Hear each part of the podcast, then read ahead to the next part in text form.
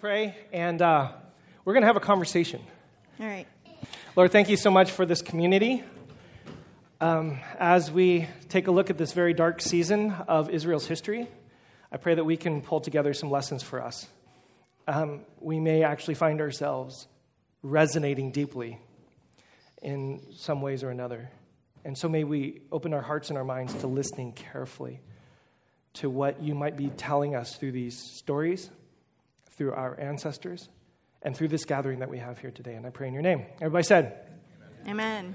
Last week I shared with you this phrase. Everybody say it. Chazak, chazak, v'nit, chazak. Do not turn to the right or to the left. Please stay aligned with the story that God has written in your hearts. Uh, we had some questions as to what that actually means. It's beautiful. We hope that these conversations and these messages open up additional questions.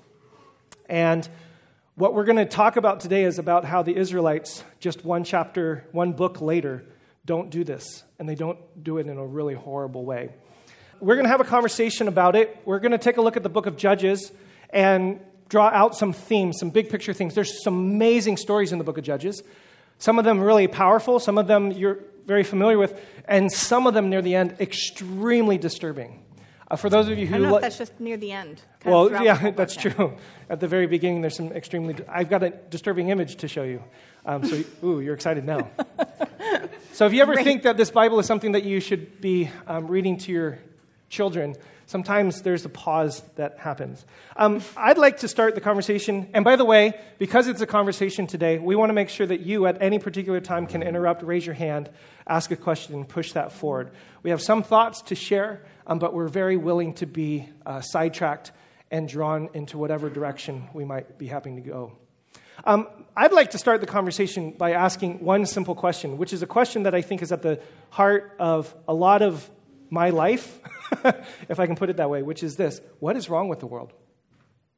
Very simple question, but what ultimately is wrong the, with the world? And I'll start with a confession that when I um, started into ministry, I started because that's just seems to be the next vocational step to go. I mean, I failed out of telecom, um, But, telecommunications. but because I- you were at the church all the time working. I, I failed Oh. electronics one and two. I failed telecom one and two. I got an A in volleyball, so I do have a 4.0 on my transcript. right.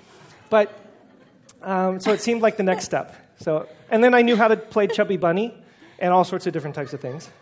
Um, and I was young enough to stay up late and all that kind of stuff. So ministry just seemed to be the next step. Over the years, the reason for my staying within this context of ministry and working with people and thinking deeply about the world and these stories has really shifted to something that I hope really resonates with all of humanity. I don't mean to sound um, just uh, overt about that. But the question for me, especially when we get to the book of Judges, what is wrong with the world, seems to be a really apropos question. Because if I could get at that, or if we could get at that, it feels like we could fix some of the things that are wrong with the world. But we first have to identify what is wrong with the world.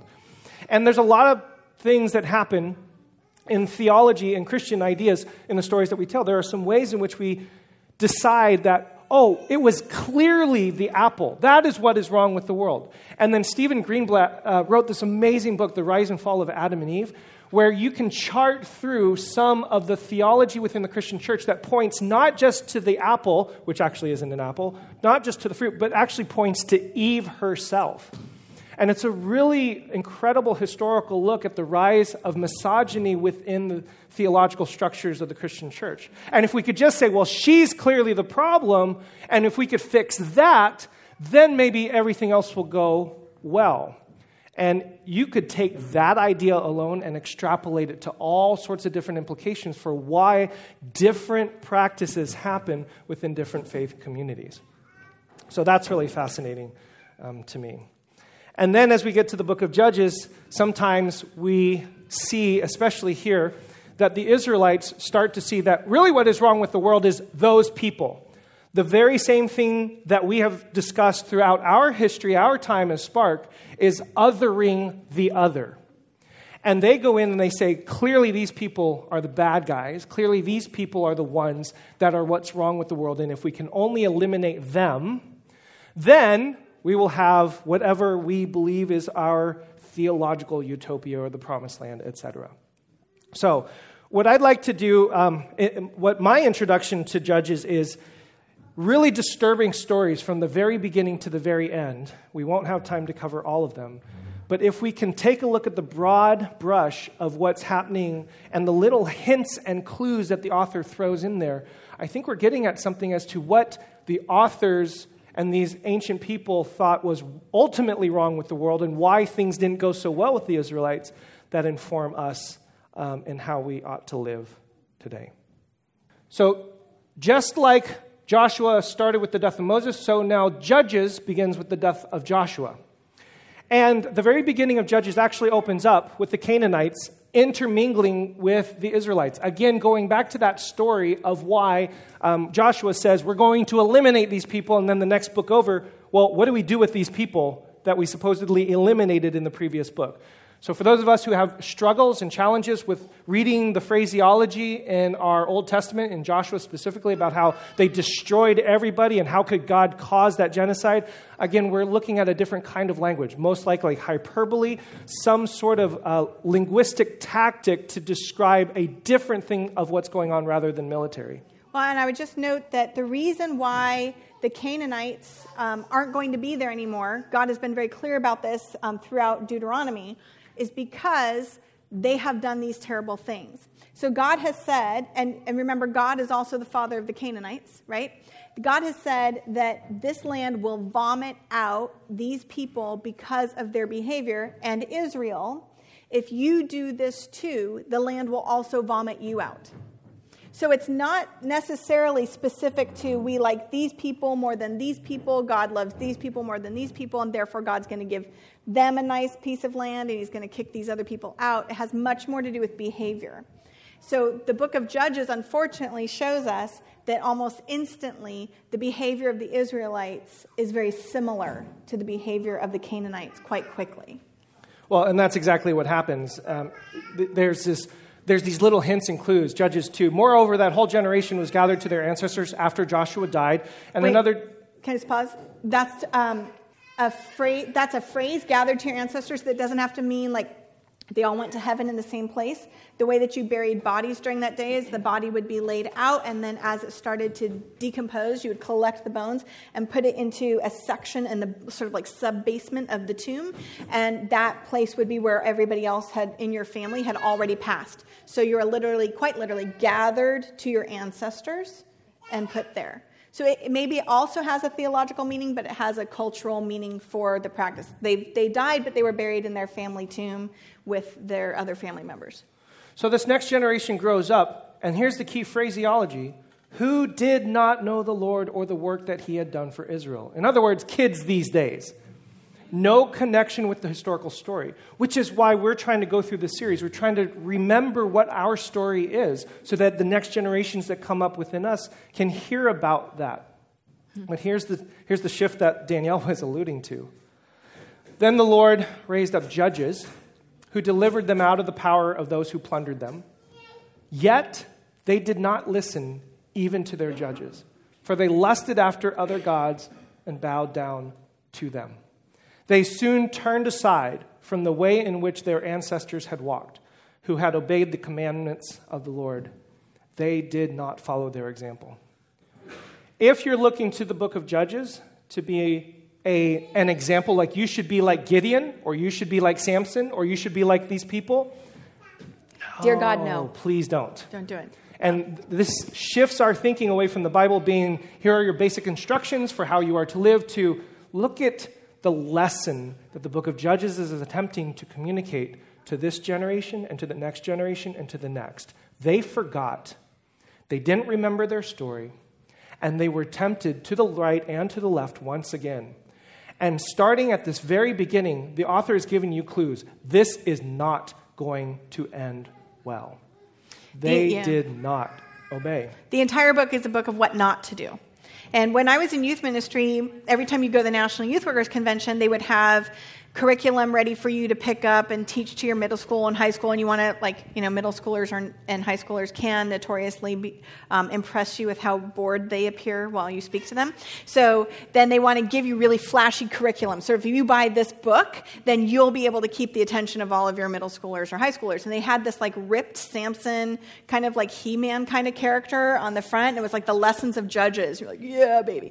And so I remember thinking, yeah, heroes right? The heroes from the book of Judges. This is the worst marketing package ever because none of what any of these people are doing, maybe with the slight exception of, of Deborah, of Devorah, and a few others, but really you don't want to do what they're doing. Even the Samson story is very disturbing the, the word, so, he's constantly doing what's right in his own eyes. He's constantly looking upon a woman and saying, She looks good to me in my own eyes. She's not doing what's right in the, none, no one's doing what is right in the sight of the Lord.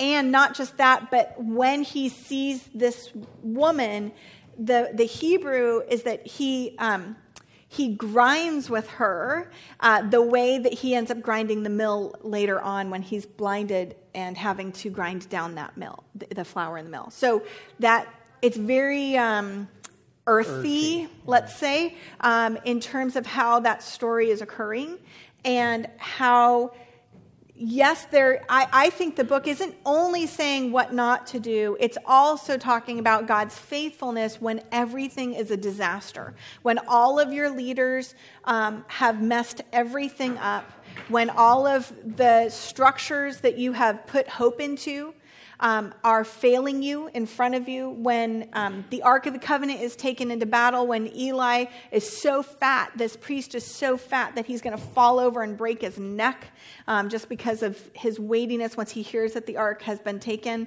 Um, all of these people doing terrible things um, in their own eyes. And so Israel is in quite the state of affairs. Um, they don't know who to trust. They don't know how their, um, the 12 tribes can really function in the community. There is no centralized leadership or government. Um, and then those people that are sort of put forth as deliverers, as soon as sort of Israel has this one moment of like, wow, my life's really hard. I guess I should repent. Maybe we should try this God again. And they sort of like glance over their shoulder and be like, sorry, God. And then God comes rushing in, sends a deliverer, delivers them again, and immediately they fall into the same traps very, very quickly, again and again and again.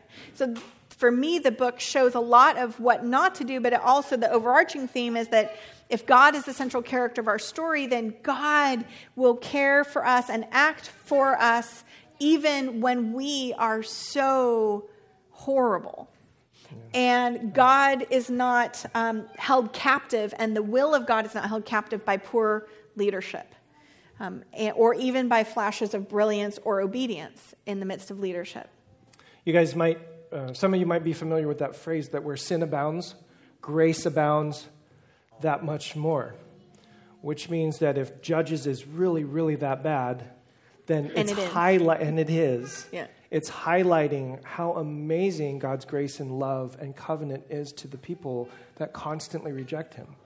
Uh, now, hopefully, in some ways, as we're having this conversation, because I'm already doing this myself, you're starting to draw some parallels to today's world and to, to communities, people in your life who you say, look how bad they are, look how horrible they're acting. Can you believe? And they, they happen to be Christians, or at least they say they are, or they follow, they say that they're followers of Jesus, and look what they're doing. Yeah, we're familiar with this in this story? When I um, was growing up, my home church was wonderful and such a special place and, and still is. And when I went to college, then I had a really hard time finding another church because everything sort of was measured by how wonderful my pastors were at this last church that I was at. So, and, the, and there wasn't a lot of options my freshman year, and I didn't have a car, and I couldn't get off campus, and everything was difficult. So, in that time, then I kind of was like, well, I'll never find anything good as my home church, so I'll stop going. And then freshman year, the pastor that I was most attached to at this church, and I had I adored his wife. I babysat their three kids. He left his wife and three kids for a younger woman, and could see me driving around town in a red convertible. And my heart broke. And all of the um, framework that I had set up for why my church was great and why everything was so wonderful there kind of came crashing down. And my faith then in church and in the structure of church wavered quite a bit. And I was like, well, maybe this is a lie. Maybe this isn't where, I mean, if he's going to do this and I can't trust that this person who I was so close to could make these good decisions. So that failure, the leadership failure, broke a bit of my hope in the structure. Then um, I finally got a car, and so I started driving out to Bel Air Presbyterian Church in Los Angeles, which was about 45 minutes from my college, Scripps College, in, in you know the, in the valley. And I drove out there because they had a vibrant college ministry. And my first Sunday there, the pastor stepped down for 25 inappropriate relationships with women that he had been in counseling with situations. Head pastor, quite well known and famous, had been the pastor for the inauguration of Ronald Reagan. Did all of that. So my, my next time I'm in church, I'm like, wait a second, this is bad. Now, some people might think that girl should go, right? She should run and hit the door, run, Bambi, run. But instead, it actually helped me, right? God is bigger than the structure. God is bigger than these individuals. Um, these, this is not who I'm placing my faith into. And it helped that the college ministry was really vibrant and it wasn't super attached to that particular structure. But it also had its flaws. The next church that I worked at, wonderful and amazing and incredible, I ended up having to um, deal with some pretty tough stuff that I'm not going to mention in the sitting with that leadership. And, uh, and it was horrible and difficult, and phone calls had to be made to authorities, and, and it was heartbreaking. But I stayed there for like seven years trying to work all of that out. And then the next church I was at for 12 years that experienced two different moral failures. Again, at this point, you're like, Danielle, uh, you probably should just start your own church. Yes, I did. Okay. Um, so we started our own church. I can trust the leadership here. I'm just joking. Um, yeah, I can trust the leadership, but that's not why I started our church. Wait a second. Wait a second. Yeah, yeah, yeah, yeah. Okay. Um, but the thing that it kept teaching me was that my faith was not in these churches. My faith was not in these places. And so even when the last place I was at experienced its first moral failure, I remember in that moment going, oh, right? And we're in the book of Judges, right? Like I just felt like I felt like yes, people sin. People break your hearts. People fail. And yes, these leaders should be held to account. And yes, we should have a high standard for all of us of how we behave. But my faith is not in that individual. I fully trust that they are fully human. My faith is in the person of Jesus, and that is distinctly different. And God can work in the midst of all of this crazy. So, those break, I, I recognize my story is a little bit odd, but when I read the book of Judges or when I listen to my own narrative of my story, I think, yeah, God's just bigger than all of this. God's bigger than this. And even for me, this last year has been a challenge, particularly because I think um, I've been wrestling with what I feel is like some deep hypocrisy in terms of like some some of the face of some sections of Christianity in our nation versus how I would measure it according to the teachings of Jesus. And sometimes it's just unrecognizable for me, but it's the same thing. My faith is not in that structure. My faith is not in that presentation of of that person. My faith is in this story of how God is at work in this world and how God is faithful even when we just are terrible. And I love the book of Judges for that because this is bad. Some of it's really bad. I mean, the cutting up of the concubine and sending those pieces of this woman out, this is a really bad story. This is not the story you're going to tell in junior high, and nor, by the way, was it the one that they put in that really slick curriculum book, right? It's like, oh, by the way, we'll just skip over the part where they cut up a woman and send pieces of her body off to the tribes. This is deeply disturbing. And the Bible intends for you to be deeply disturbed when you read it. It's not saying, and this was fine. The Bible, actually, the fact that these stories are in here even give me more confidence in this overarching story of Israel and the people of God and God's mission for the world. Because if I were writing a story to convince all of you to put your faith into the God of Israel, I would not include any of the stories in the book of Judges except for the story of Deborah. That's the only one I would include. Of course. Of course. She's pretty awesome. So we actually see some of that. Um, I put this slide in here because uh, this previous slide said the way in which their ancestors had walked. And I just wanted to remind us that this is actually uh, very resonant of our key mission. Uh, we don't have a f- statement of faith here. We get criticized for that sometimes. Sometimes people wonder, what do you believe on this issue, this issue, this issue? And there's all sorts of different issues. And the key thing that I point back to is that verse in Judges was about how people forgot to walk in the way of their ancestors. This is what we're attempting to do, is to walk in the way of Jesus, our ancestor and the early disciples. That might look different in different places and different times with different issues and stuff, but that seems to be and, and if you put Central. that picture back up, you see all the little kiddos towards the bottom, super adorable. We were just sitting at the back of the church during worship and watching the kids just sort of run, you know, crazy towards the back.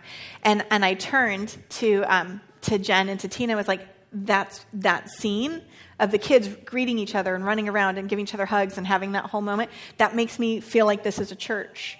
And, um, and we were laughing about it, and, and, Jen said, Well, not like a church I grew up in. Really, kids weren't allowed to sort of run around and be crazy.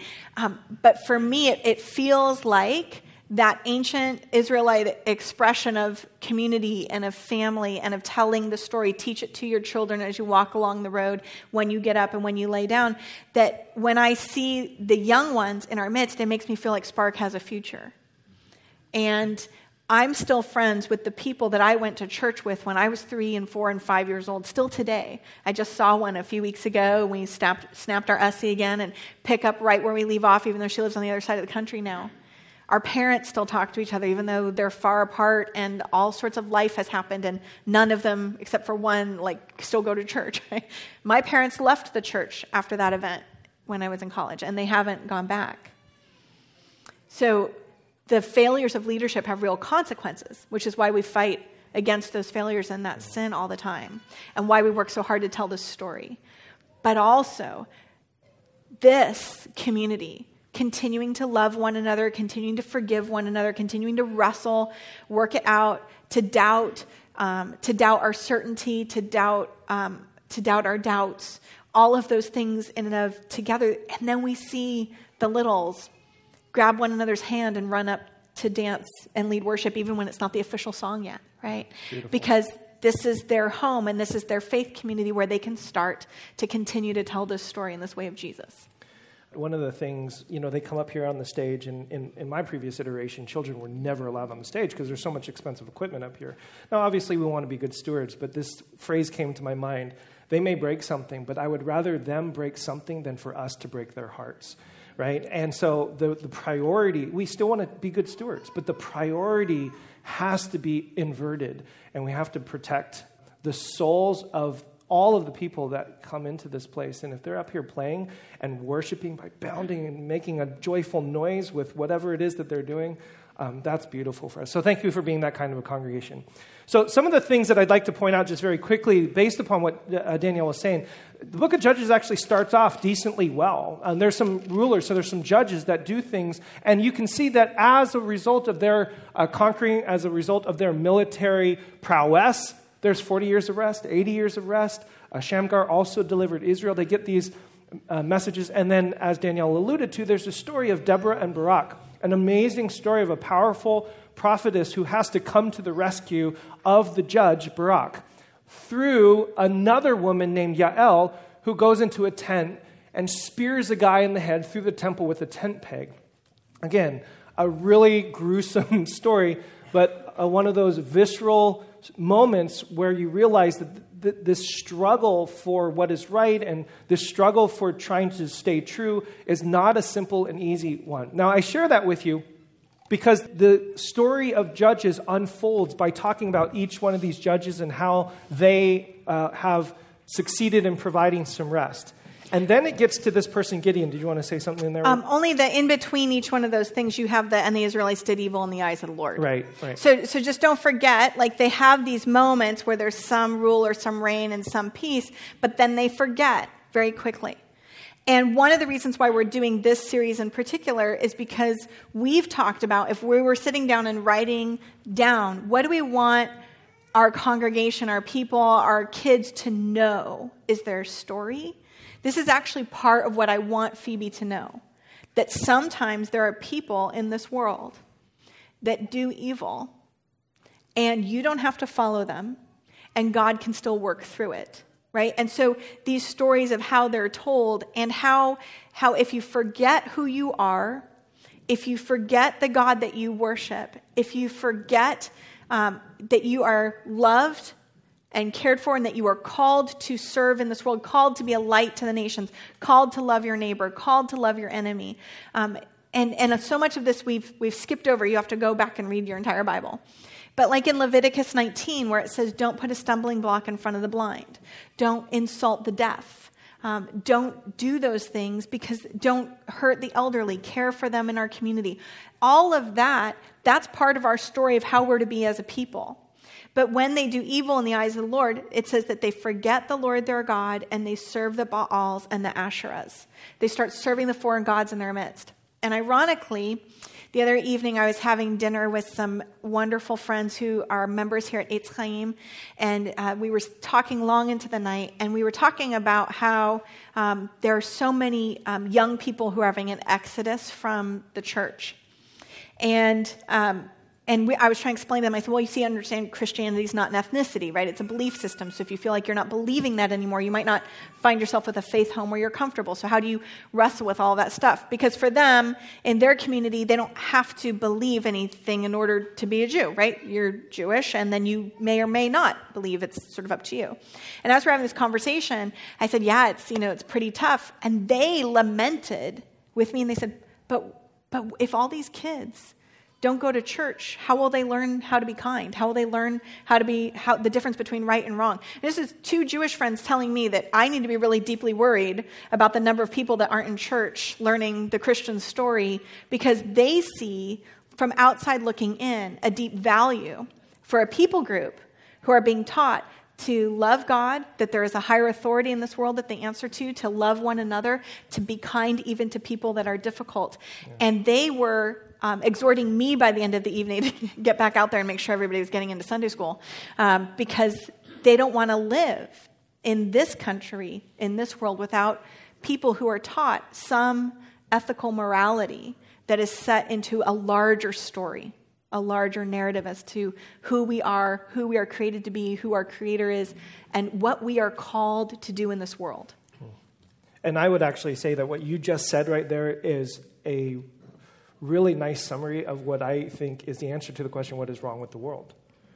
Rather than pointing out um, to a variety of systems or people or people groups, it's forgetting. It's forgetting that way. It's forgetting our story and being separated from that community that gives down, uh, hands down through the generations, kind of that moral compass, that, um, that identity in Yahweh, um, and all of that. Forgetting some of that which yeah, is yeah. what happens actually right. in the judges over and over and over again. And, and I think we've talked about this that God doesn't just call the Israelites and set them free because he wants them to be free. That's one, that's a very good thing. We should want to be set free. But God sets them free for the purpose of blessing the world of living in such a way in the midst of this land between, so that as all the nations of the world pass through, and whenever you excavate anything in Israel, you're going to find sort of every layer of civilization. So as you start to excavate, you can find, you know, Chalcolithic caveman remains, but then you can start to find Egyptians, Assyrians, Babylonians, Persians, every group you can, Philistine, you know, Canaanite, um, every group you can imagine that sort of ever had the chance to pass through that world. Ultimately, of course, Greeks and Romans Romans, as well as the Israelite people, you can find all of that smashed into this tell layer cake throughout all of Israel because all the world is passing through. So, if all the world is passing through, God doesn't need to send out God's message anywhere. He just needs to set God's people in the midst of that land and say, Live this way, light the way for the nations. And if you live this way, as the nations pass through, and here's a phrase you'll find throughout the Bible quite a bit the world will know that there is a God in Israel. And that's what happens. I mean, this is a very small people group in a very small place in the world that had been conquered and destroyed many times. And only recently, I mean, in recent modern history, can the Jewish people even imagine having a homeland and a place to return to and a unified, you know, Jerusalem and all of those things? I mean, this is this is very recent. For a thousand years, I mean, it was still people who are trying to just figure out how do they live in this world when they don't have place and space. And it's it's exactly this message going out. We will live and we will worship our God We will love God, love her. We'll do the Shema. We'll hear, O Israel, the Lord is our God, the Lord is one. Love the Lord with everything you've got. And if we do that in this place, people will know the story. They'll know who they are, and they'll be able to tell that story to the next generation. Any questions, comments, observations, thoughts so far? I mean, one thing that's always disturbed me about the, the story that you're mentioning with the sizing of the woman was that I thought that was really odd. The beforehand part, where the husband's like, "Oh, here, take," or the father, I forget which one, but you know, the male figure's like, "No, no, take my, my, my, my wife," and she's raped all night, and then dies on this on the stairs. He comes out, he's like, "Okay, get up, we're going home." Right. What what kind of context is this? What cultural context is this? What is this? So, this is chapter 19 that um, Kwame is referring to, and he's talking about how horrible chapter 19 of Judges is, and it is. Um, and it, it starts bad and gets worse, right? And I think this is exactly the problem because it's a Levite and his concubine. So, what is the Levite's role? The, to be the priest in God's house. So, it's like, do you want to know how bad it was? Let me tell you how bad it was the priest is doing this. Right? So it starts bad and gets worse. And that's it's to convince you that it's horrible. It's to convince you that it's a mess. You start to see the beginning of this actually with Gideon. It's and again, as Judges gets progressively worse, culminating in that story, you have to take the full narrative.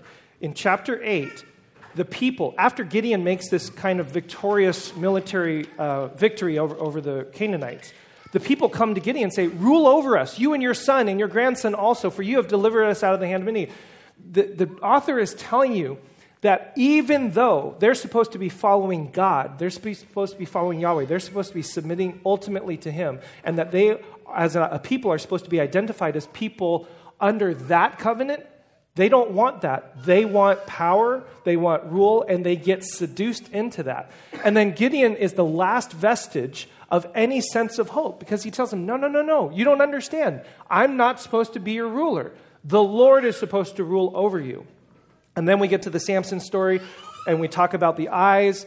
Um, and then the next section of Judges talks about the ultimate beginning of the end of the decline. And there is that phrase that shows up over and over and over again.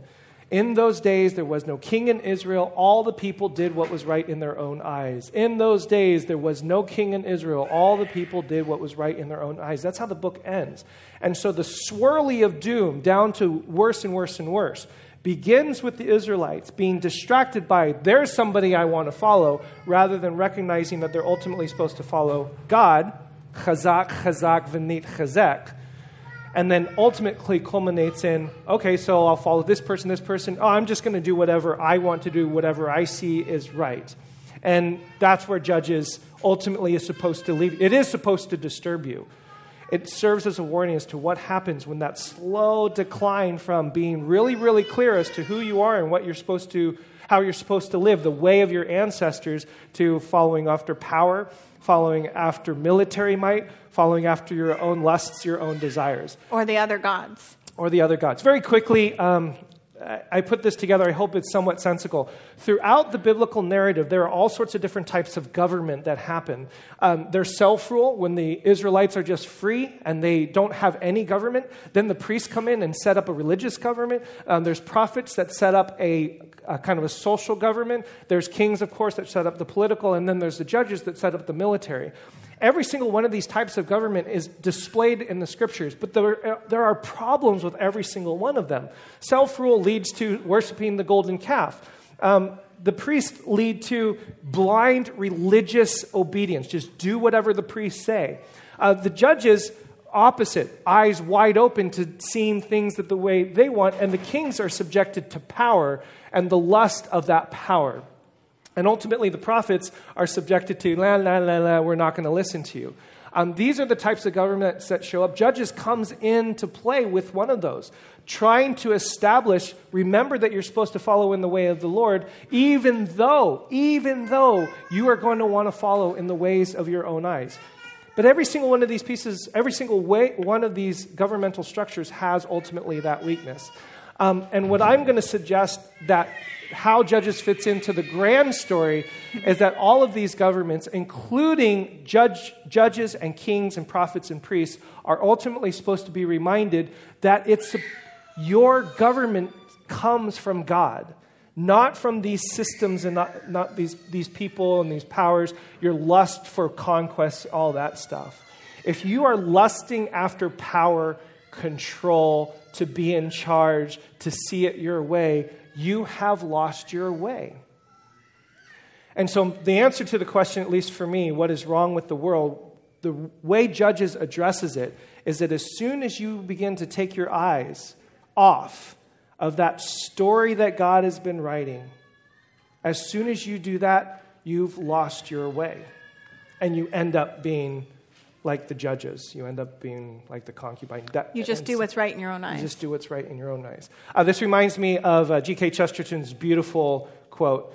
Uh, in answering a question, What is wrong with the world? he writes in, Regarding your article, What is wrong with the world? I am. Yours sincerely, truly, G.K. Chesterton.